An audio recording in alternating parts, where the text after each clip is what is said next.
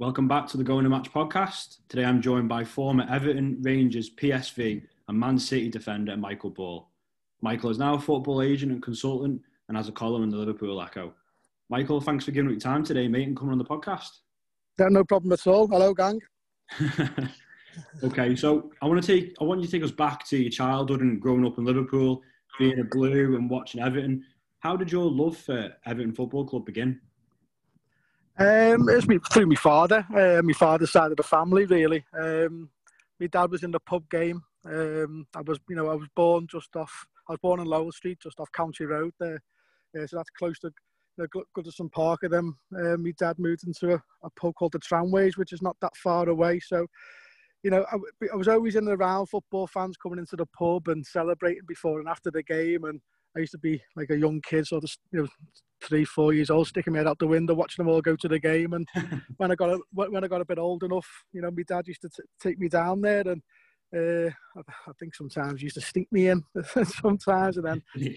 Uh, you know, and like, you know, just just go the game with my father. And My, my dad's side of the family, you know, are quite big. My dad's one and nine, and like majority of them all went the game together. So it was like a big family occasion for us all, and all my cousins would be all my cousins would be there as well. So it was like a like a big meeting up point for us all to get together, watch the watch the Blues, and obviously we were successful, you know, at that period of time. So it was it was pretty easy following them. Uh, the Blues, be, probably what it is now. Like, that'd be like the Dogs of War time around then. Uh, no, it was early eighties. Uh, early eighties. The Dogs of War was like more uh, nineties, wasn't it?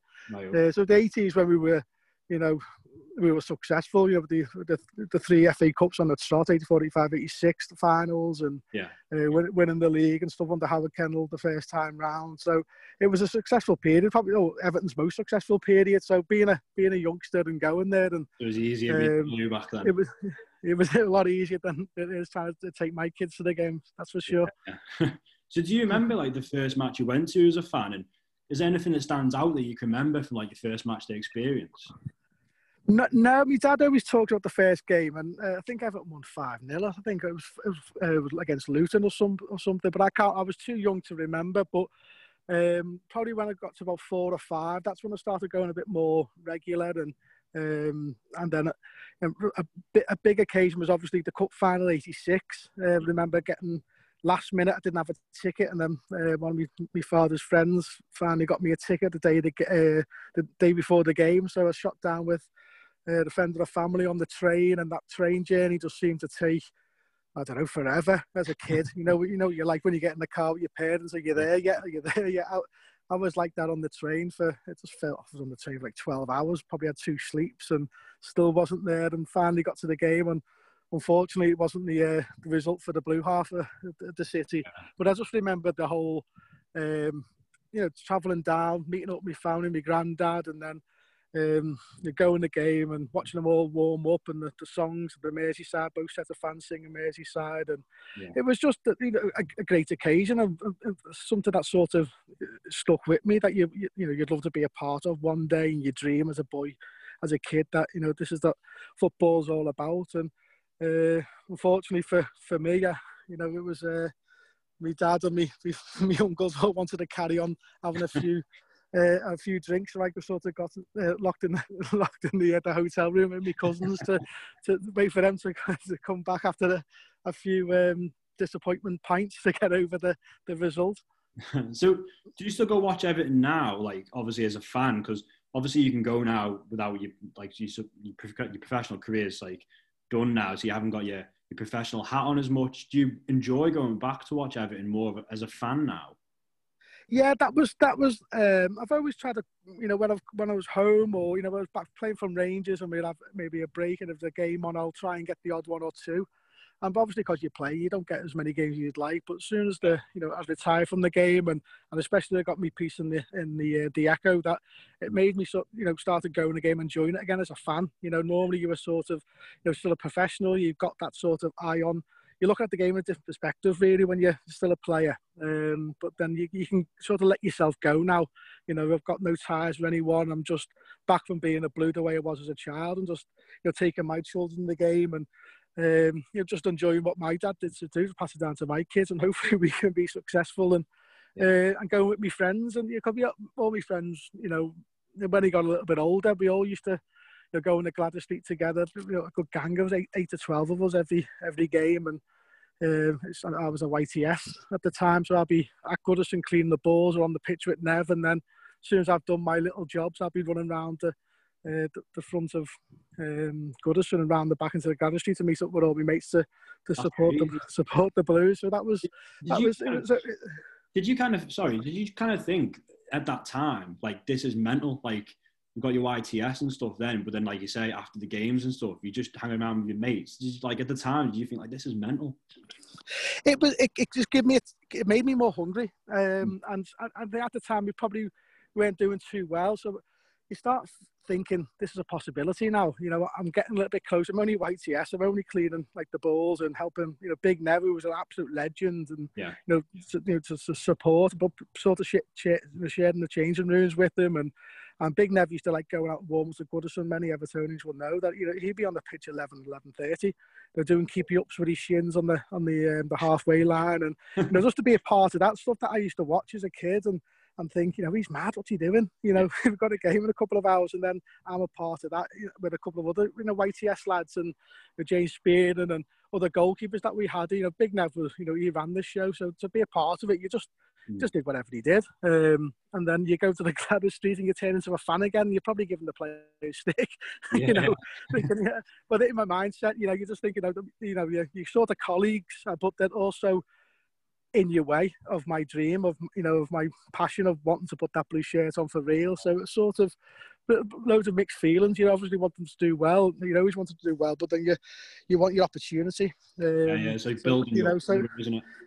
Yeah, and it gives you the taste of it, um, and especially being around Bellefield. Belfield was, you know, sadly gone, but that was a it was a great training. I'm very small and very old, but it just had a, a great feel to it. You know, the history behind all the you know the magical players that play for the club have come through them doors, and you know, the pictures were fantastic, and you know, and you know that was always like. Um, you know, you're a part of it now, and then can you sort of leave a bit of a legacy and, and start your own career? You know, that's just that's what you you get the taste of it and you see the the, the massive pros of Big Dunc Nev and Dave Watson and and Gary Speed and all these players that you know you, you just watch them and you just sort of stalk them as a kid. You know, you're sort of watching every little part of what they do, good and bad, and and trying to add it to your game to make you a better player, you know, as, as well. But as a, as a fan, it was it was always just going to you know like maybe cup finals. I thought it was a bit of a jinx at first, you know, because '86 and you know uh, 89 I went. Um, we both got beat by by you lot. And then when when I was in um, at the Liverpool National School, they, they let me out for the day. Sounds like it was in prison then. They let, they let me out for the day to uh, you know, to go and watch the cup final in '95. Uh, mm-hmm. That I used to share with Wes Brown. So Wes went with Man United. I went with uh, the Everton schoolboys, and you know luckily enough, we we come on top that game, and it was one of them games I didn't really want to go because I thought I'd been to two cup finals and we being beat twice. But so, you know, luckily we we got that one. Um, and a, a, big memory is well, probably wasn't the game. It was 1987 when we won the league. Um, yeah. Because my dad had the same. My dad's just stuck in his old ways. Like we go to the game and then you go to the Winslow. It's the pub, right? You know, stones throw across yeah. from the main entrance of Goodison. Uh, and that's where you meet up with the, the rest of the family and they'll talk about the game, who was good, who was rubbish. And I was just a young kid there, just sitting there and listening to them all and probably getting 50p off them, you know, to, to go out to shop and something, and they wouldn't buy you a drink in the Winslow and just little bits. That, but then we won the league and um, 80, 87, everyone was outside the Winslow going through the whole team. Like there's only one Neville Southall and you know number two Gary uh, Gary Stevens and Pat Van Den Hauwe going to them just singing and being joyful and and you know that was that's what you go to game for. You know, That's meeting your family and then Everton winning things. It was it was good. So it was you know I've been a staunch blue you know ever since, and that's because we were successful and it was just happy times. Yeah, I suppose like you say there, if you win the league and you go in with your family and stuff, it means more, doesn't it? You're sharing these moments together and the memories forever, aren't they? It is, and I think that's what you know. Obviously, a lot of clubs you, you, you want to be successful, but I think that it helped me be a real sort of blinkered and you know top two blue is that we were winning things, and I didn't see like the the difficult times. You know, everything just seemed to be a bit too rosy. The only difficult times when we got beat, you know, maybe when Dalglish scored against Chelsea to, to snatch the league off us, and you know, um, you know that was that was another sort of occasion where so my uncle had a, in one of the lounges, so sometimes we'll be in the lounges and I'll be like the little kid who, who have to run over to the TV in the corner. There used to be yeah. Ceefax on there and give everybody the uh, the up to date half time scores and full time scores before the Pink Echo arrived. And you know, I just loved being a part of it all. And um, you know, it was just you know, you know, fantastic you know, times for me as a childhood. And I just hope we, uh, everything can start being a bit more successful so my kids can enjoy it. So you touched on the uh, National School Lilleshall there. So you went there as a youngster, so you were playing alongside likes of Michael Owen, Steven Gerrard. What was your time like there? And did you know at an early age you'd go on to have a successful career in the game?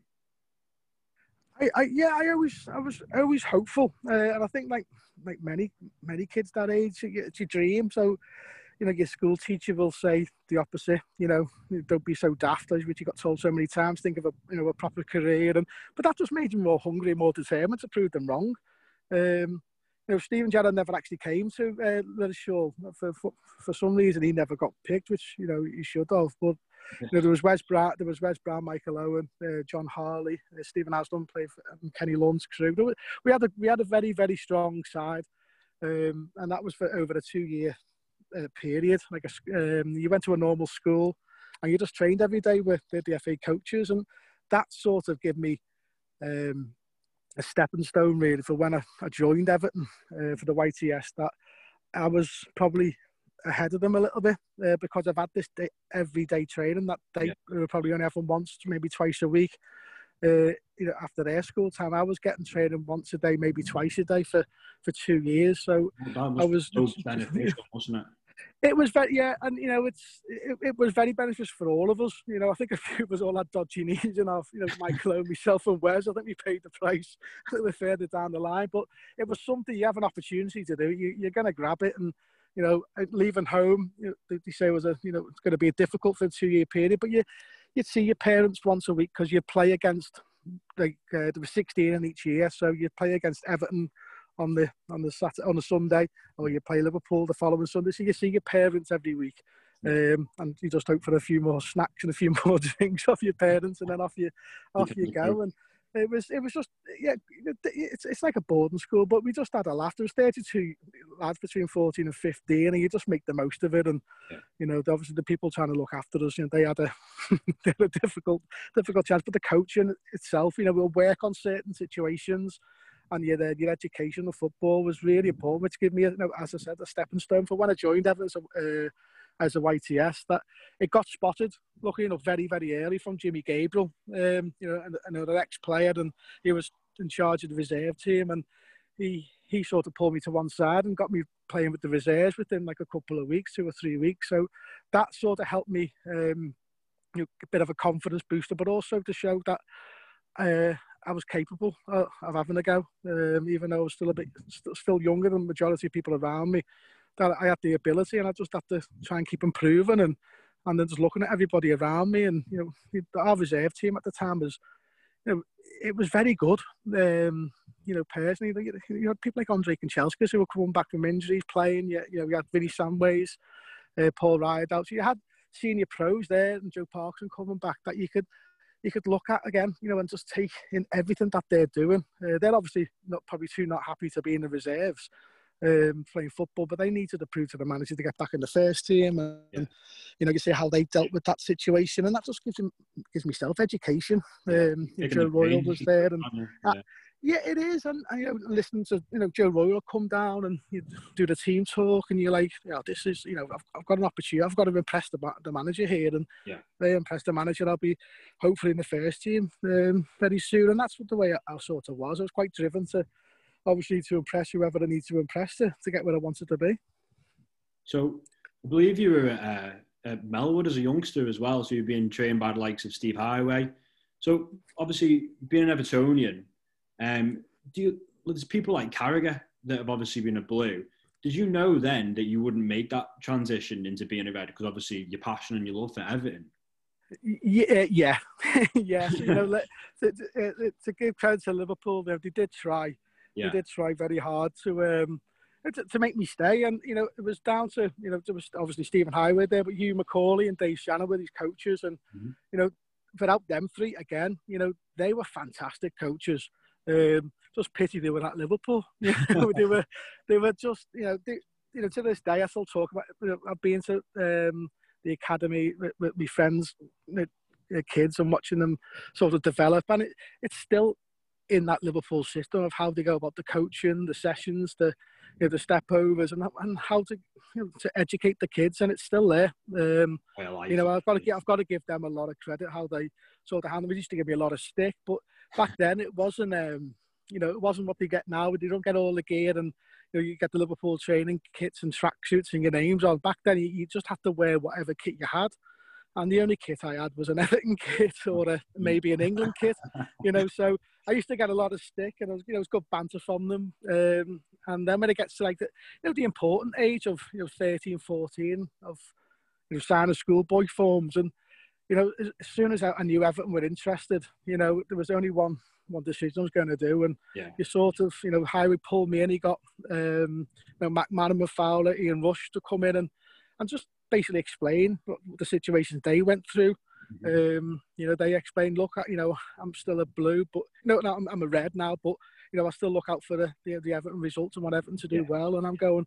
I just can't do that. You know, it's just it's not in me. And Graham Souness was the manager at that time, and you know, we had he had a good talk, and you know, he understood. And at the end of the day, he just said, "Look, son, you know, good luck, follow your heart, whatever decision yeah. you make." And and the only he said before you go, you know, I'm English, you're English, I'm Scottish, you know, uh, and Liverpool ever, ever, but just follow your heart, son, and you know, good luck. And you yeah. know, as soon as I went, as soon as I went home, as soon as I left, I knew, you know, my mum probably wanted me to stay at Liverpool because how good they were and how good the coaches were, but I just knew this was my chance to to try and you know, do the dream. That my big nana once said to me, "You're going to play for Everton in England one day," and I just thought, if I don't go now, you know, I've, just given this is my chance to sign schoolboys to sign a, a contract with Everton, your boyhood club. Is it's, it's now. Yeah, it's like it's the dream. It's everyone, every kid's dream, isn't it, to play for the, their team? But like on the professional side of it, it must have been great for you to have both Liverpool and Everton wanting you. Like that must have given you so much belief at such a young age. Yeah, I, I think so. It, it was it was like um, you know, again at Liverpool. It was you know it was a, it was a great we had a great setup, you know, and you know, great players. There was Gerrard Owen, but there was a few more, you know, good lads who were were getting sort of handpicked. Um, you know, back then, they were a centre of excellence, so you sort of get, you know, clubs all interested around about that 13, 14 age to go on trial and, um, you know, to see. You know, I, I think Liverpool have got to let you go. You know, you couldn't stand in the way. The Liverpool have put forward four or five players, and um, we'll travel around the northwest. Really, uh, I think Michael Owen probably went to Arsenal. I think maybe as well. But I think right. I only went to like say Leeds, Oldham, mm-hmm. um, Man United, and uh, Everton. Uh, and then you sort of wait for a, a, fax or a letter to see if the, they're going to offer you like a deal. Um, and it's, I, th- I, think Liverpool obviously you know don't want that to happen. You know, yeah. they want you to keep in house, but that's just the way it was back then. And it was over like maybe like the Easter holidays that that that occasion happens. So you get a chance to train for two or three days to show them what you, are capable of. And in in England schoolboys uh, is round about that time. So you go to Keele University. So all the scouts from all the clubs are all there. So they see uh, the handful of all the the good players from each club, and you know they'll pick and choose who they want to bring in for a couple of days to see if they're going to offer them like a YTS scholarship. It's crazy. Like I just think going on to play for your boyhood club must be just every it's every lad's dream, isn't it? So obviously you go on to play for Everton. You made your senior debut against Spurs, April 1997. What was that yeah. like, having been a kid going to Goodison every other Saturday? Was it like a completely surreal moment for yourself? You know, like how did that compare coming onto the pitch representing the club to having been a fan going to watch like your heroes? Um, I, th- I, think now it's you know I look back now thinking you know it was a big deal you know but yeah, back yeah. then um, I think because you, I felt like that my debut was never going to happen. It just felt like it was it took a long time. I've seen other people sort of get the debut. I see like Branchy get the debut, Richard Dunne get the debut, and and I was training with the first team all around, you know, for a, and I'm traveling away with the first team, and I think that was down to Jimmy Gabriel and and the managers to get me used to being around the first team players. So when the opportunity does come, I'm not starstruck. I'm not that Everton fan anymore. You know, yeah. I'm actually part of the club, and you know, you know, I won't be in awe of uh, the people around me. They're, they're, basically my teammates, and that seems like I can't remember how long that went on for, but it seemed again forever. And I was thinking, when am I going to get my debut? I thought I was going to get an opportunity, and it never happened. And I thought, oh, I'm probably not going to happen this season. And then, you just get a, a lucky break. I'm just sitting on the bench thinking, you know, I'm not going to come on again. Really, not going to bring a youngster on. Mm-hmm. Uh, we're having a difficult time, and then um, look, well, unfortunately, unfortunately for the player, but luckily for me, that know, they picked up a bit of an injury, um, Terry Phelan, and and uh, my opportunity came, and uh, I was I'm never I'm not a nervous person. You know, I sort of just took it in my stride, and you know what's meant to be meant to me. But as soon as I went on the pitch, you know, I was only just before half time, so that probably probably helped me a little bit more because you know, I think the, the, goalie made a kick, it went over my head, and then it was half time. Uh, and so Dave Watson pulled me to one side and go, Bowley, you know what Everton fans like, mate. So go out and show them what you can what you can do, and exactly. put, a, put a, you know put a bit of good tackle in, and yeah. you know get the fans on your side. So you know I, you know I've never been booked from the national team for the kids, and I think after about ten minutes, like I thought I could fight Ramon Vega, who's about six foot six. the adrenaline will just be absolutely like yeah, it, it, it, it, was. You know, I, I, don't, I don't think I've watched the game back, but I probably would have been running around like a headless chicken, really. um, but in, in me inside, I was just obviously proud afterwards because the result was a big result for us. We won one 0 and. Uh, you know, it's probably only when you're walking off the pitch and you know, a cameraman runs over to you, and takes a photo, you think, what you're you doing? And then you're like, oh, okay, yeah, well, that's good. And, and my mum's got that picture, and, you know, made up that happen because I, I would have been a bit of camera shy and probably just walked off. But it's something like you look back now and you go, you know, that was a massive big moment for me personally, my family, and it's probably more for my dad and my family than it was for myself at that time. But now thinking back, he retired, it's uh, obviously a huge occasion for me. There's something that I've always wanted to ask someone that's had like such a successful career in the game like yourself. So when you're playing for Everton, obviously they're your club, you know, you, you know, a massive passion you have for them is it a lot more difficult being that local lad, kind of carrying the weight of the fan base on your shoulders when results aren't going as great? You know, do you like do you look back now and feel you took you took it to heart a lot more than maybe the foreign players were because you've been a fan and you know how much the fans care about. Yeah, I, I, yeah, I sort of get, yeah, I, I get that, and I, um, but I feel I sort of probably got away with it for the majority of my Everton career. Probably not till like the last season because I was still a young kid. Mm-hmm. They would probably look at other senior pros around me before they'll start, say, putting pressure on myself. Um, but, you know, because I broke in so early, there was sort of, you know, I, I was only still young, given time, probably attitude. But then as soon as you start getting sort of the, in the England fold and you start sort of making a career, then the pressure comes on because you've hit a level and the fans just want that level every time. And being a youngster, uh, as we know, you know, youngsters just don't seem to have that level, consistent level all the time. They have really high high peaks and low dips.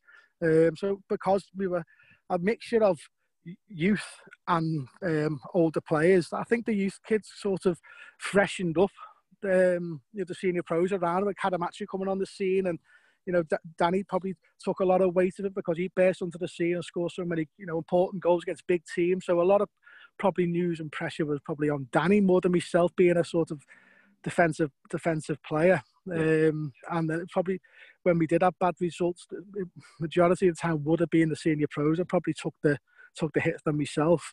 Mm. Um, but I understand it, it, it, used to frustrate you when you you know you've had bad results and you you know you just see how other senior pros react, and it, it used to hurt me a lot. Um, and yeah. then you used to look at senior pros and go, "What are they doing? Why are they doing that?" And you know, Dave Watson was, you know, was was great you know, about it. He, he, he pulled me once and said, "Mike, if you win, don't get too excited. You know, celebrate your win, be happy. But then when you, you know, because if you lose, it's going to be a massive drop. Yeah, keep you know, it's a, you got you go from a massive high to a massive drop, and you, it's it's it's unhealthy for you. So just you know, play the whole season, and then you can look back at the season and go, we've, we've done well or we could have done better. Yeah. And then you can sort of celebrate or, you know, talk about it then. But, you know, don't be the sort of go out celebrating after like one win and then you're going to get beat two or three times on the bounce. It's, it's a massive low. So it was how, there's nothing you can do as a player. The game's gone. Um, you know, how you react afterwards is not going to change the result. Yeah. And that was something I picked up quite early on. Of like, game's gone. It's disappointing. You know, fans will be frustrated for another week. And trust me, footballers are even worse. They want to play a game straight away. If they get beat Saturday, you want to play a game Sunday yeah, to get out your system. Yeah. You know, international breaks and and you've got to wait two weeks. You're thinking, oh, how, how are we going to turn this around? You know, people forgot. Um, you just always want a game to put in a poor performance and change it around to a good performance again. And obviously, being a blue, it's, it's like a you know, it was like a double for myself. Yeah, yeah. Um, you know, so it's it just looked at, again as as I said earlier on in the piece. It's just looking at how people around you sort of did things, and you try and take the good and the bad out of it to make yourself ready for the next game. You know, moaning and sulking about is not going to help anyone. Um, and that's what the managers normally try and do.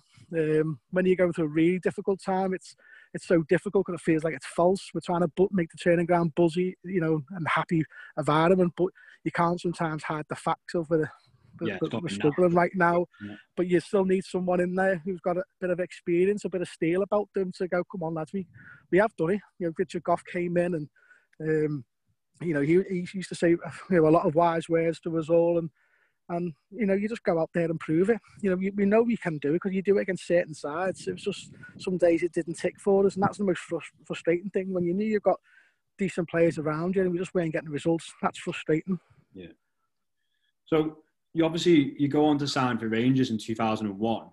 Was it? It must have been really difficult for you to leave Everton at the time. But on the flip side, were you really excited about the prospect of playing for Rangers and because they've got such a, a passionate fan base up there, haven't they?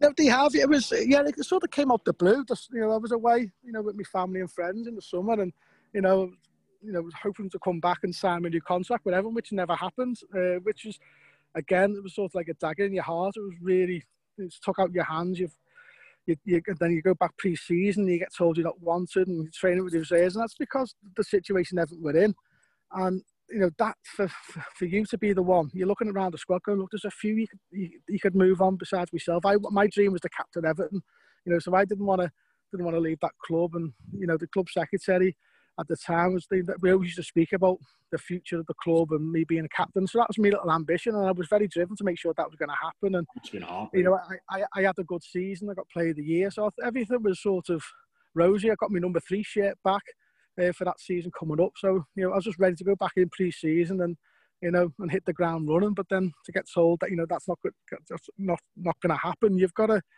you know think about yourself. And you know, Howard Wilkinson was it was involved in England at the time. He phoned me up and and there was clubs. There was uh, there was Liverpool, there was Middlesbrough. Um, Oh, really? and there was Rangers. And, you know, my ex, me, me, my agent at the time was was Trevor Steven, and he just said, "Just come to Glasgow, just get away uh, from Liverpool, and um, we'll just chill out up here for a bit." So I went up, and within like a day, you know, I met uh, David Murray, and uh, he was the chairman of, um of Rangers, and, and as soon as I met him, I felt wanted, and that's Yeah. you know probably wasn't wasn't getting at Everton at that time, and Mhm. it was you know massive decision, you know, going back and saying to to all the people you've you've, you've known for years, and from the staff and the kitchen staff, the, the kit men and that, and you, you're coming away in tears with your boots to go back up to Glasgow. But then again, it's, the it's decisions happen. Now you've got to focus and on paying back the loyalty of the, the, the, the, Yeah. you know, the belief that Rangers have, have, uh, have, have put into you. So you've got to start putting performances for them, and obviously the fans will be excited for a new signing. So you've got to just, you know, again, really, really difficult and. re- And my medical, you know, at the time took a very long time. It was very frustrating. I was probably finally relieved that it was all over, that I can just concentrate on my football again and Yeah. uh, start showing everybody what, what I was capable of up in Scotland. You- know, so I mean, they had a, again, they- had a great, you know, great team, great players, full of internationals, big world class stars, uh, the Boers and Carlos Canicius, and you, you, you, you, you Arthur Numan's a Dutch left back for many years, and you got to think, well, I've got to push him out. You know, you, people at the time probably thought going to Scotland, you know, it might have been a bit of a cop out, but you know, I was probably playing and being man of the match for Everton one week, and then I went up to Scotland, and then I was on the bench. You know, I, I had to sort of, uh, you know, just because the manager bought me, it wasn't straight in. I had to go and prove my worth to the manager and the players that, you know, I need to, you know, obviously fight for my shirt, and you know, luckily enough, you know, got my opportunity, but it didn't happen. It didn't, embrace it didn't that- last very long. challenge at the time? Was it like a you kind of got that fire back in your belly, sort of? Yes, yeah, I think well, it's it's it's a new challenge. You know, you know, I was I was playing week in week out at Everton the year before, and that's why I got Player of the Year. But it was sort of like, um, be, probably early on in that year, uh, I wasn't. You know, so I had to I had to fight. I think we, had, we brought in a couple of left backs at that time. You know, when I was at Everton, I think they brought in Gary Naysmith, they brought in Pistone, they brought David Unsworth back, and I was thinking, well, that's three other left backs. They brought in, you don't need another left back. You know, so that was sort of so I got moved to centre half and probably had my best season for Everton. Um, and you know, got the player of the year, but then that probably made me get the move to Rangers. You know, with the scouts watching and uh, maybe the connection with the club uh, and Rangers. So again, you're back into Rangers, and against all these other training sessions were very intense. There was a Dutch manager, uh, the Advocaat, who was who was called the General, uh, fantastic coach, very demanding, and you just knew straight away that it's a different level. You know, training was a different level. You're playing with world class players who are still hungry for success. Rangers were hungry for success in trying to go on a you know a big European run. You know, they were really concentrating on trying to hit the ground running in Europe, and you know that was the you the, one of the reasons why I went there to, you know, to challenge myself against the best and experience. Um, yeah, and you're late again you know, from Everton to Rangers and looking at you know how Ronald de Boer and, and Michael Mols was there, Claudio Caniggia, the World Cup winners, how how they sort of how they look after themselves and what do they do, and just he just suck it all in, and that's what I try and tell people now and when you're playing football, just suck everything you can in and then use whatever you can to add that to your game mm-hmm. uh, to make yourself a better like footballer. If it's not just um, your, your own sort of um, technical belief, it's your mental belief, you understanding the game, the reason why people are passing. Yeah, yeah yeah, sometimes you just see football now people are passing for passing's sake, but it's sort of there's a reason behind it all, and as soon as that clicks in your head, it just makes everything so easy. And you know, yes, at Rangers, we you know I'm not playing against you know same teams that have got the same level and same quality players as us, but it I, I say to people it's like it was like when a Premier League team plays someone in the FA Cup round three or four. It's a lower team, but it's their cup final. Yeah, yeah. And mm-hmm. up in Scotland, if they play well against you, personally, Rangers or Celtic will buy you. So they're in the shop window, so it's their cup final. So you have like a right winger giving like giving me stick and making it as, as much of a nightmare as possible for, for me. Yeah, that yeah. if that gets spotted, that's his big move. That's his big. move. know, maybe Scott Brown's at Hibs, you know, and he he played. He made a bit of a battle about it, and because he's probably done well for a couple of years against the you know, the big two teams, you know, Celtic snap him up. Um, we bought Nacho Novo. Now, isn't it? Sorry. It's still very much the same now, isn't it? It's you know things haven't really changed. It is like like you say, you're fighting to play for yeah. the top big teams. Yeah, they are, and you know, obviously there's, there's a few foreign players up there now, but the majority are, you know, are Scottish. So it's their dream, you know, it's their ambition to go and play for the team. that you know, they haven't unfortunately been able to to play in the academy level or, or the reserve level, so they've had to go elsewhere to find their pathway. And then when they get an opportunity to play against the top two, they're going to give it 120 percent. Yeah, definitely. you know, I know. So it's it was it was always quite difficult for the first maybe 10 or 15. If you haven't scored within 15, 20 minutes, you know, the standard, the Rangers fans were, pressure's you know, the, the, the, pressure's on because they, it wasn't just about winning, it was how we won as well. You know, they like to play total football. We like to play football a certain way. You know, there won't be any, hardly any, uh, the ball will be going over, you know, over head height. We had to play football and it was because we had to learn the game. Mm-hmm. Um, so to, to, to, learn all that quite early on was, you know, it was challenging, but it was it was good. You know, enjoyed it. I, I like playing football. You know, that's the way I used to like. Um, you know, sort of helped my style of play. Um, you got people who are hungry for the ball, and you have three or four options every time you got the ball. It made it all so simple, and and sometimes, yeah, when we, when we get the one, the two, the team sort of heads go down there, you know, and then you might go on and win three or four nil on on a few occasions. But uh, you, you have to you know earn your earn your right. And you know it's like when I, I say to people in England it was like yeah you go out but if you just turn up you're not going to win. You know you're not going to just turn up and win a game. You, you've got to put the effort in and your quality will shine through. If you match them with you know the desire your quality will shine through. And you know um, and that's majority what happened. Unfortunately I got you know really bad injury um, 14 15 games into that season, and that sort of wiped my Rangers career out for a couple of seasons, which was probably the toughest time of my career. Um, yeah. Not playing the game that you'd love, you're away from home, and you, you just, you know, it, it's just nothing you can do about it. Um, but you know, but, but, yeah, very frustrating. Um, you're in every day, and you're seeing everybody laughing and joking, and, you, and you, you're trying to be a part of it, but you're not. Um, the lads won, you know, a double and a treble. You know, while it was. Uh, I was there every day seeing all that, and yeah. you know, I didn't want to go on the pitch at the end of the season to see them all because I felt like I didn't deserve any of it. It was nothing to do with me. It was the lads. They deserve all the plaudits, and I just wanted to do it off my own back. And you know, one day, hopefully, if that happens to me, I'll go on the pitch and you know, then I'll take the applaudits. I didn't want to sort of um, you know, just just join it because of part of the squad. Uh, but it, that, again, it, that made me more hungry. There's a reason why I went to Rangers was to you know, play Champions League football, but to win things. Win silverware. So you know, yeah, and unfortunately, by the time I come back, the club probably wasn't in the same financials um, that it was when they bought me, and yeah. there were a lot, a lot of big, big managers left, the big players left, and it was a bit of a bit of a struggle. Um, I played quite a lot of games in, in my first season back. I got played the month in my first month back from two years out. So I was happy that I'm playing to a certain level. I'm getting there, um, but the not to win silverware was really frustrating in that year, and that just made me more hungry. That the following year, you know, um, to, to hopefully the club will bring you know bring players back to the club and we can go fight and push Celtic. You know, to that side, I had a, a fantastic team. We had, you know, obviously Hartson and Larsson, Sutton up front, and you know, we just have to um, start challenging them. Um, and luckily enough for us, we, you know, that that season we, we we won probably the most memorable um, championship, the helicopter Sunday as they call it up there, and uh, you know that was you know, again that was the helicopter's going one way to give Celtic the trophy, and then we scored, and it comes back, it comes to us, all in the last game of the season, and um, that was sort of belief again. We're, we're, doing. I went up there to win trophies, and to, and it's a way to be that close. Uh, obviously, fantastic feeling, and um, we won the, the League Cup also that year. But the most memorable game up there was probably one I wasn't playing in. Um, the guys got to the Scottish Cup final against Celtic. Um, the, as the, the, sort of squad players or the wives, I think I probably went with on the coaches. You all meet up at Ibrox in your suits and your flowers on. Yeah. yeah like, like you do when you go to Wembley and the coaches go to Hampden Park and they played Celtic in the Scottish Cup final and they went behind twice. You know, they 1 0 and 1 1 and 2 1. And the, the atmosphere was fantastic. You know, half a Hampden Celtic, half a Hampden Rangers. And the atmosphere was bouncing from end to end.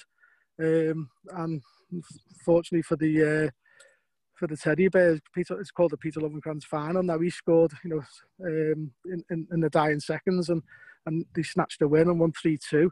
Uh, so the whole atmosphere of that, the way that game was played, is probably one of the best old firms I've seen yeah. as a fan. But being sort of half knowing the players and being watching both sets of fans sort of celebrating and going down, um, the highs and the lows, the celebrations afterwards uh, back at Ibrox. Um, yeah, that was that's when you, I've used to watch the old firm games and just think, wow, you know, what a game that is. You know, it'd be great to ever be a part of that one day. But that was that was something else. You know, it was a bit different having a suit on. but uh, I think I think the Rangers fans will, will always remember that. Remember that. I think probably Celtic fans remember that as uh, probably the worst cup final for them, but the best one for Rangers. Uh, it was just the, the, it had everything. You know, the way old firms are, the fast, furious, the goals and the fans, both sets of fans being like, unbelievable loud and trying to get behind their team. And um, when you're on the on the on the good side and you win, you always remember them. Did you kind of anticipate that atmosphere to be, you know, so like, because I can imagine it's very hostile up there because it's quite political, isn't it, between the two clubs?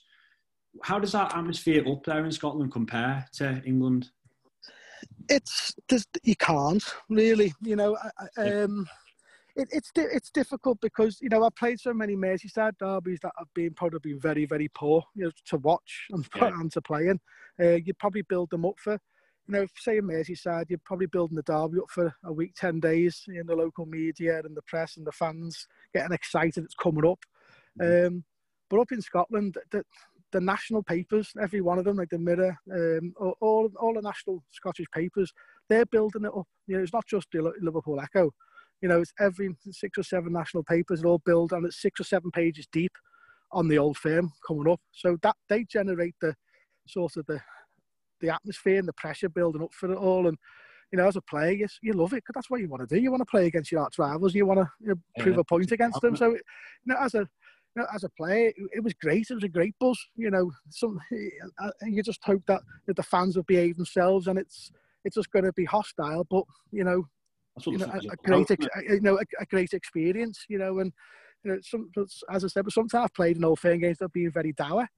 You know, people say, "What's it like?" I went, "Well, wasn't that good?" you know, but it's because of the performance of us on the pitch more than anything. If we if we put in a performance on the pitch, the atmosphere goes up. That's you know, and, and uh, it was the same in the Merseyside derby. And obviously, you put in good performance. The fans are, you know, are fantastic. If the players put in a sort of, you know, back then was the kicking around, it's a very scrappy game, and it's sort of it had either there. The, the atmosphere is not that good, so it's down to the players. With the players, do a bit of magic and and start showing you know, through tackles in there, the the atmosphere goes up. So it's, but nine times out of ten in in Scotland, you know, they are the fierce affairs, and you know when, when it goes right, uh, there's not much you can beat.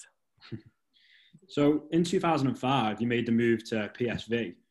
Did you have offers from other clubs in the UK then, or was playing abroad something you always wanted to try?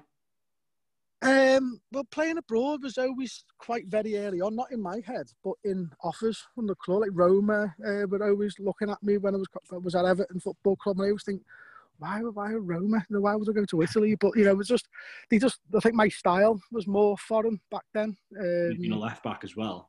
Yeah, I was left back and well left at left at three as well, and yeah. and it was just the, probably the way I played, and it was it's always been spoke about, but it's never been in my ambition at all, really. I've always just thought, well, my ambition was always to stay in Everton for the rest of my career. I never thought yeah. of anything else. Um, yeah. But unfortunately, again, the Rangers situation come to the halt where I, you know, I had to move on. And, you know, spoke to Graham Souness, who was at Newcastle at the time. Um, and but I agreed. Uh, Birmingham decided, uh, oh, Nicky Butt, and I agreed with Steve Bruce to, to go to Birmingham. Mm-hmm. Um, but then it was, I think it was like a well, my agent did, um, and it was it was like a like a, a three year deal. But then I think the owner went away. You know, I think he went on holiday in the mountains, and no one could get hold of him to finalise if everything was okay. That's handy. Uh, and and and on the, the last day of the transfer, you know, I was basically sitting in my house in Glasgow thinking, what's happening? Um, and the agent turned up and said, Birmingham have said, yeah, the deal's on, but it's only one year. I was like, oh, you know, what, what am I going to do now? So I had a choice, really. I, I had, you know, a big choice to. I knew I, I, wouldn't be able to play at Rangers. So, you know, being up in Scotland and not playing football, you know, the year before at Rangers, you know, they had a, a contract problem, and you know, I was paying four thousand just to play, just to, to get back in the fold, to get me get me back in the in the picture to, for the clubs to come in and, oh, and, and, take me away. Um, so when Birmingham come in, I thought, well, I've got to go to Birmingham, and prove a point. Um, and on the way to the airport, um, Gus Hiddink phoned me mobile. And I wouldn't have normally answered it. I just thought it was a weird number. For some reason, I answered the phone. And it was Gus Hiddink, and he spoke to people at the club. He's seen me games that we played in the Champions League against another Dutch team area a few weeks earlier. Yeah. Uh, they just sold their. They got to the semi-finals against um, AC Milan in 2005. You know, they should have beat AC Milan. AC Milan scored an away goal to play Liverpool in the final that sort of knocked PSV out and they sold their left back then to Tottenham. Uh, so they needed to fill that gap. And yeah. he, he made that call and he said all the right things and you know about improving me, developing me as a player still, and hopefully get me back in the England team. And you know, so he, he said everything. So I put the phone down and said, Trevor, I think, uh, have you spoken to PSG? And he said PSV, and he said no. Uh, they, they, they wanted you on loan, but the Rangers said that's a no go. And he said, oh no, he's talking about signing me. And he goes, oh, let's get to the airport because I'm driving. And then he just said, look, yeah, it's right, it's on. So what do you want to do? And I went, well, you know, got a chance to play for PSV, Champions League, I'm, I'm off. Um, so that was so that was it then. And then again, it was um, obviously different culture. Um, but it, the training was similar to what I was used to because obviously when I signed at Rangers, I was Advocaat and uh, Jan Wouters was one of the coaches, and um, so I knew the Dutch way of training. So it was just trying to learn the language and you know integrate and show everyone what I was was capable of. It was very yeah. it's very family orientated club. You know, obviously with Philips uh, being the owner, he'll be around going to the games, and the training ground will be open for fans. So there'll be a couple of hundred people every day. Um, in and around just having a coffee and watching you train. So it was very relaxed um, atmosphere, but you had to perform and it was a similar pressure that it was at Rangers. Yet you, you, you're one of the better teams in the league, but you've got to perform. You've got to perform well, and you've got to perform at a certain standard. Yeah, the pressure uh, to, to, to, win games. And you know, the year before they had a successful year, so they wanted to go again. So yeah, I was.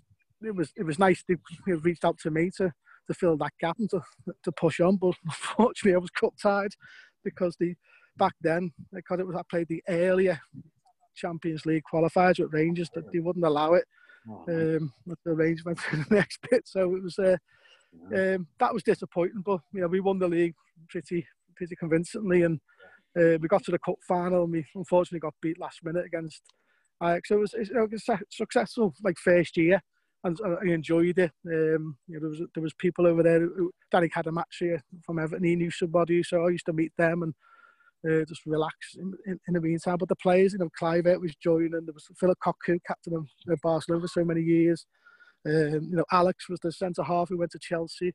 Yes, um, after a couple of years, and Gomes, the goalkeeper, the Farfán up front, and Arouna Koné, he used to sit next to, and then he obviously signed for Everton a few years later on. So, so yeah, the way the Dutch went about things was, I get it, I had a lot to learn because it was sort of opposite the way I've been brought up, say, the English FA way. Uh, the Dutch have their own way. Um, so it was a learning curve, but it was something that you know, I'm great to see now. Kids going abroad, young players going abroad to to open their minds because I think it'll help us English players uh, internationally as well, knowing how other teams think and how other teams go about things. Um, we've probably been so single-minded, thinking England is the best and we are the best. We're doing things the right way, but unfortunately, international level, we're failing.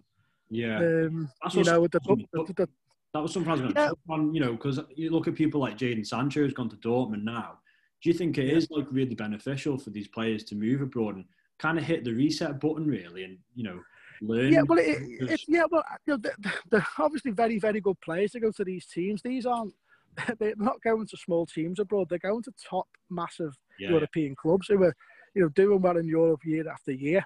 Um, but that's going to develop them. You know, they've been at, you know, Sancho, you say he's been at Manchester City learning his trade. He knows everything that, of the England sort of way. But now the Germans are going to put a bit of extra to him. So that's going to bring his, his whole round football brain and his ability much better. And then when it, that's going to help England in the, you know, going to these European Championships and these World Cups, you just hope that you know, so many going away. You know, I went away abroad when it wasn't fashionable, yeah. but I always said it. You know, it, it, it, did help me when, when I moved back to England of yeah. how to look after the lads in the change room before them. You know, how to go about different. When I was at, Ing, uh, uh, at Everton, I was a young kid. There was foreigners, but I didn't think it was my job to say hello to, or not say hello to them, but to, yeah. you know, how you're settling in. You know, you know, the family okay. I was too probably too dedicated on myself and focused on myself. Yeah, and it was up to, and probably England wasn't ready for the, for the influx of so many foreigners at that time. Yeah. We're going away to Holland and they see you know, the, the Marios and Ronaldos all coming up and you know, they all settle in. Um, you're thinking, well, if they can settle in coming from Brazil and, and come and leaving this club as legends, you know, they're obviously doing something right. Um, you know, and we had different cultures. You know, there was um, you know, South Americans couldn't speak English or Dutch. I couldn't speak South American.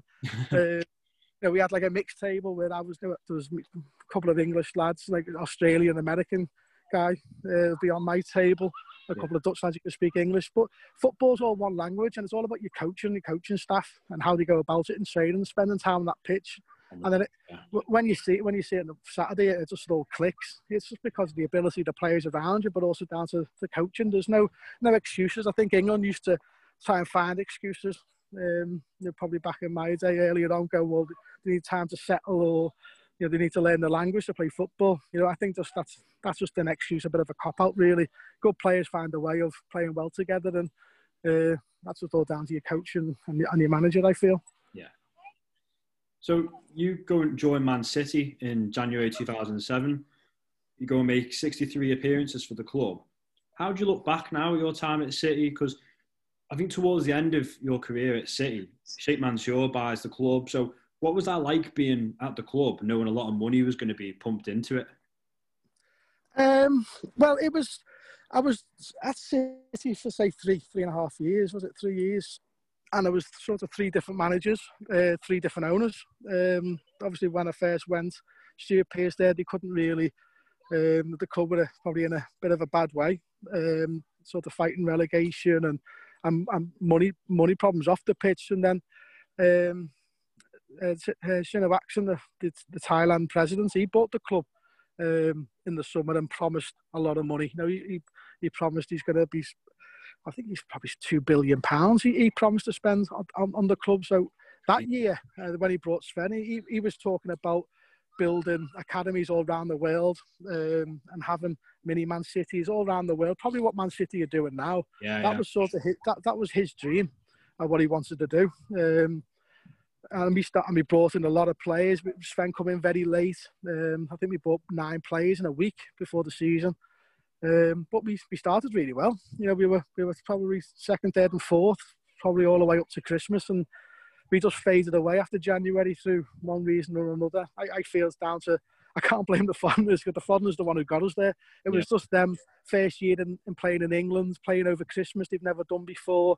Uh, like Elano, they're flying to Brazil. He was fantastic. And then fly, you know, he's a, he's a, great player, but he's flying to Brazil, being our best player, and then coming back from Brazil, say Friday morning, then we're expecting him to be, you know, on the game, 10 out of 10 again. Yeah, on the, yeah. on the so uh, over over a period of time, you know, that's going to take its toll. And uh, they were so technical about Giovanni, Elano, uh, Petrov in front of me, great players. And when they were probably dipping in form, well, probably not dipping in form, but just the rest of us weren't good enough to to carry them. You know, when, you know they carried us to, to keep us up to that table, but then the rest of us probably couldn't you know, keep up when they probably wanted a bit of a bit of backing themselves. We just started fading away. We, got we got Europe, they the fair play, but we're still Europe. But um, it was just a disappointing end. Uh, the way it sort of started so rosy, the pressure on Sven. Um, again, Sven being Sven, the media just absolutely loved him. So a lot of our games were on the Sunday, all and the eyes of the world were all were all on Sven, and he took it in his stride. But it gave us that opportunity to to go out and for us to focus on our football. The pressure was more on Sven than it was the players. Um, so that, and then obviously disappointing that Sven uh, left because the, for, for one reason or the Tyona wasn't happy with how it finished. Um, and then they found out, you know, the money was frozen. You know, they didn't have any money. you know, the money was what was promised was not there. Um, and then Sheikh Mansour come in. Um, and, Mark, and then Mark Hughes came in. And then for myself, it was, again, another reset button. You, you, Sven, I missed out there, sorry, when, he, when he's buying the players, you know, he said to players, in the, so you go players, if you want to move on, you know, I'll help you move on. If you want to fight for your shirt, fight for your shirt. And, you know, I was, I knew Sven was going to bring in a left back, but I was ready to have a fight and have an opportunity to show what I was, what I was as. And, you know, um, Yavi did well for, for a while, but you know, Sven promised me that he'll give me an opportunity. He promised the three goalkeepers. There was Isaksson, was the number one. There was Kasper Schmeichel, who did really well for six games. He promised everyone six games, and he'll pick who's the best. And uh, you know, history tells itself. Obviously, Joe Hart, took, you know, kept the shirt, but he could easily could have kept Kasper Schmeichel in because he did nothing wrong for the six games he was involved. Yeah, uh, but Sven was Sven was just man of his word, and I got my opportunity, and, and then the shirt was mine then for, for me to lose. Yeah. And then when Mark Hughes came in, again promising more money, new owner, we're thinking, oh, here we go again. You know, is this real? You know, we probably probably took with a bit of a pinch of salt, really, thinking, oh, here's another owner with some money, um, and probably didn't take it too serious until we start seeing the names that we were getting linked with. You know, you see Robinho coming in. Um, they were getting linked with uh, Kaka. Kaka was, was verbally agreed to come with us, but he had to change of heart last minute. So then you're thinking, wow, this is real. You know, this is real. But for myself, I'm thinking, let's not get sucked up. That I, I need to, you know, you know, I've only got a year to prove to Mark Hughes that you know I deserve to be in. I want to win another contract. So it was all down to me, you know, for me being selfish myself to start putting performances in. Um, you know, which I thought they did really well. Um, there was talks of new contracts happening, and then just after the Christmas break, playing so many games over the Christmas period, um, sadly, me my knee, you know, just could not handle the the games after game. Um, probably sort of didn't really get looked after properly. Um, you know, normally you, you, you, play a game on a Saturday, you, you chill out for a couple of days, but you, you're playing football, you're playing the Premier, you're playing a high standard. The doctors are telling you not to, but you're thinking, well, I'm still playing at a good level. I'm still getting a couple of man of the match awards, and, you know, so it can't really can't be that bad. But then, unfortunately, it sort of blows up on you, and then you you're back on the treatment table and you're getting a "I told you so" what you're doing type telling off by the surgeons. And yeah. unfortunately, that was my career at City over. Um, you know, out for you know a good period of time. Um, obviously, Mark Hughes was not going to then not give me a contract, and uh, I was just have to go in and being around the City lads um, as all these big players started coming in. I think Lescott was probably the biggest one. Came in, just before I left for, for the last time. But you know, you could just see it was it was real. You know, the uh, the change the changing room sort of got on a re-ramp. The the club got a re-ramp, and it was just gone from one level to another level again within a couple of years. And you just knew that this these guys were serious, and one day they're going to be you know, a force for you know for Manchester United and everybody else in the league. And um, you know they have gone about it an expensive way, but it's a way that if you're a City fan, you're probably loving any, every bit of it. What was the um the sort of like the camaraderie and the you know the dressing room and stuff like at Man City then compared to being at Everton and Rangers? Because I can imagine if I try and put myself in your shoes, all these players are coming in, signing from some massive teams, your Petrovs, etc. Different nationalities, different characters. Was it was it like a happy dressing room, or was it something that you hadn't experienced before? Um, no, it was something that it was it was different, um, you know. But it's it happens majority of the year, especially in Holland. You know, yeah. Holland do normally do a merry-go-round of players. You know, maybe every couple of years they do successful, and then the, the players move on. They, you know, they end up going to the biggest leagues in the world. You know, to go to Spain, England, and and Italy, uh, and then and then he sort of start again, and then he develop a couple of more. So I've been around a lot of changes. Um, but yeah, but probably the Man City one. It was the probably the level of the, the players walking in. Mm-hmm. So many of them. You know, Tevez coming in. You're thinking, you know, Robinho's coming in. You're going, it wasn't just a number. There was there were world class players coming in who were hungry.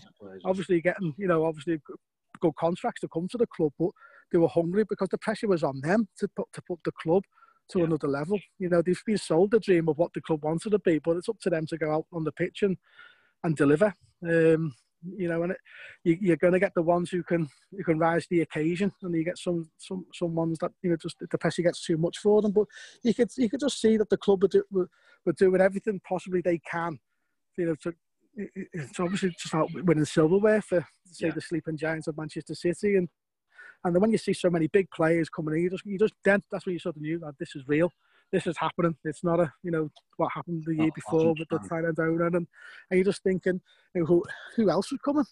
you know, you're like you're probably looking thinking who else is like stars in their eyes who's coming through this door now. you know, and it was great. It's good, you know, Craig Bellamy coming in, and uh, it was just it was it was different because everyone was it made training a lot. Mark Hughes, the good thing about Mark Hughes that his training sessions were intense. So it's got that sort of competitiveness is around us. It's better quality around you, but you know, you've still got to show what you're all about to, to, to get that shirt at the weekend. So, you know, it was it just took it training to another whole level again um, from what it was the, the previous years. And you know, you see obviously see City what they've done in you know the last ten years or so, and you know they're still never going to be happy until you know they they've got more silverware. And obviously the Champions League is what the you know, they're crying out for, the, the one that they've always wanted. And yeah. you know, I feel they've had a lot of bad luck in that in that competition, but you, you need it in, in cup competitions. You need it. You need the ability. You need the yeah, hunger for your players, but you also, you, yeah, you, you, you need your luck at times, and um, and sometimes you've got to make your own luck. Um, but you know, it won't, it won't be long until they'll have a Champions League. I, I think them owners are, are hungry for it, so they'll they'll stop at nothing until they until they get it. Yeah. So now you're a football agent, but you've also got a column in the Liverpool Echo as well. Are both of those roles yeah. something that you've always known you've wanted to go into after retiring from the game?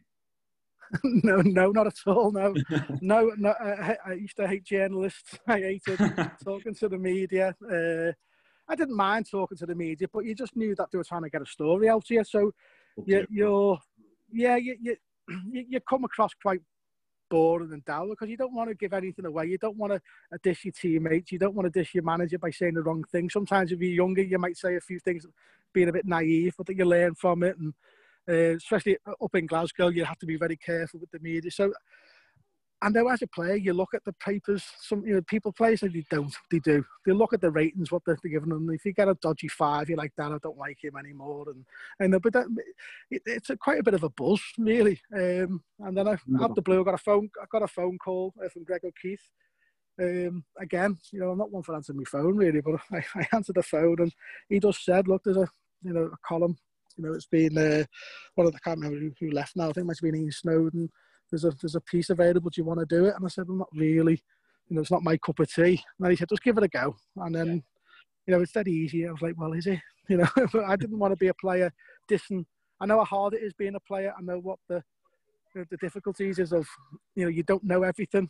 You know, fans obviously want the best of every player, but you don't know the ins and outs of what the uh, what the managers told them to do. You know, you probably listen to what pundits on Sky say and think they're right, and sometimes they are, but the manager might have said them to do a play a certain way, and they're getting stick for that. Yeah. And um, and stuff in, in, maybe in private life and stuff. So I know how difficult it is. So I didn't want to be one of them sort of go into that pundit punditry way. Um, but then as soon as I started, you know, I, I just turned into a fan. I put that to one side. I was still got to be mindful of what it's like being a player, but I know what fans expect. I know what fans' minimum requirements are. Yeah. Um, so, you know, if the players aren't doing it, I will, I will dig them out because I'll, I'll be digging them out if I was still playing.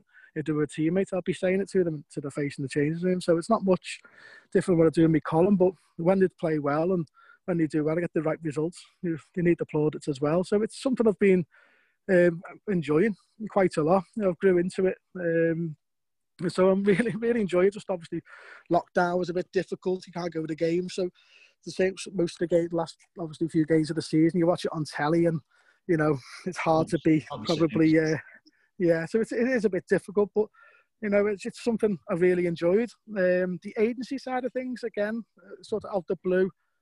Um, you know, I got asked to sort of help and consult the local agency, and I thought, well, it's not really my cup of tea. But then you start meeting the players, you meet the parents, and then you feel you've got this sort of experience you can pass down to them because take you back coach, your time. Yeah, yeah and co- coaching wasn't was never sort of going to be for me. You know, I, I, I was going to go down that route, and I just knew it was not me.